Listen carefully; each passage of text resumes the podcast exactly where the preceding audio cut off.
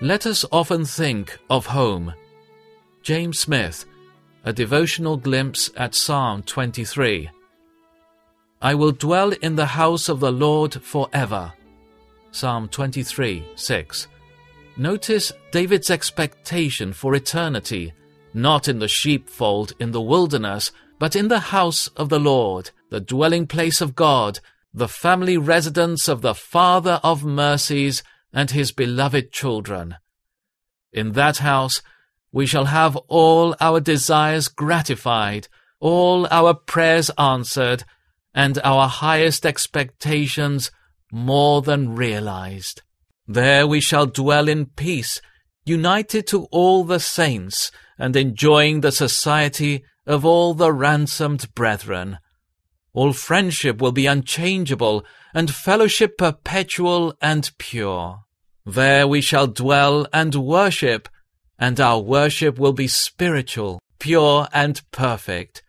There we shall dwell and enjoy, and our enjoyments will be dignified, delightful, and eternal. There we shall dwell and obey, and our obedience will be perfect, hearty, and perpetual. There we shall dwell and rest, and our rest will be sweet, refreshing, and satisfying. There will be no wilderness storms there. There will be no cruel, crafty, malignant foes there. O glorious prospect! O sweet anticipation! In our Father's house are many mansions, and all those mansions will be occupied for every one beloved and chosen by the Father, every one for whom Jesus became a substitute and sacrifice, every one ever born of the Spirit will be there. All God's children shall be there, not one of them lost.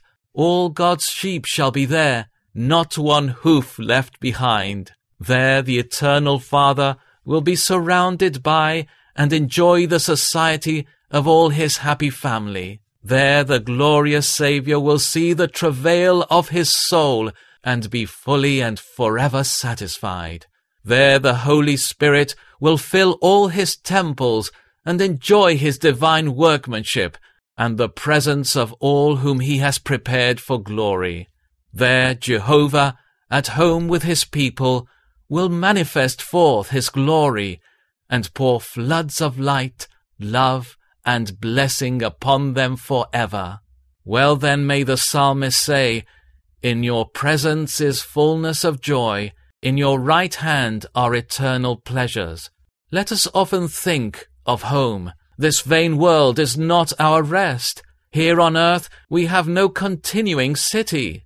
Home, the home of the believer's heart, is in the skies, where Jesus is, where Jesus reigns, where love is perfect, where there is always a full tide of joy, where God displays all his glory, where grace satisfies the utmost desires of every renewed soul.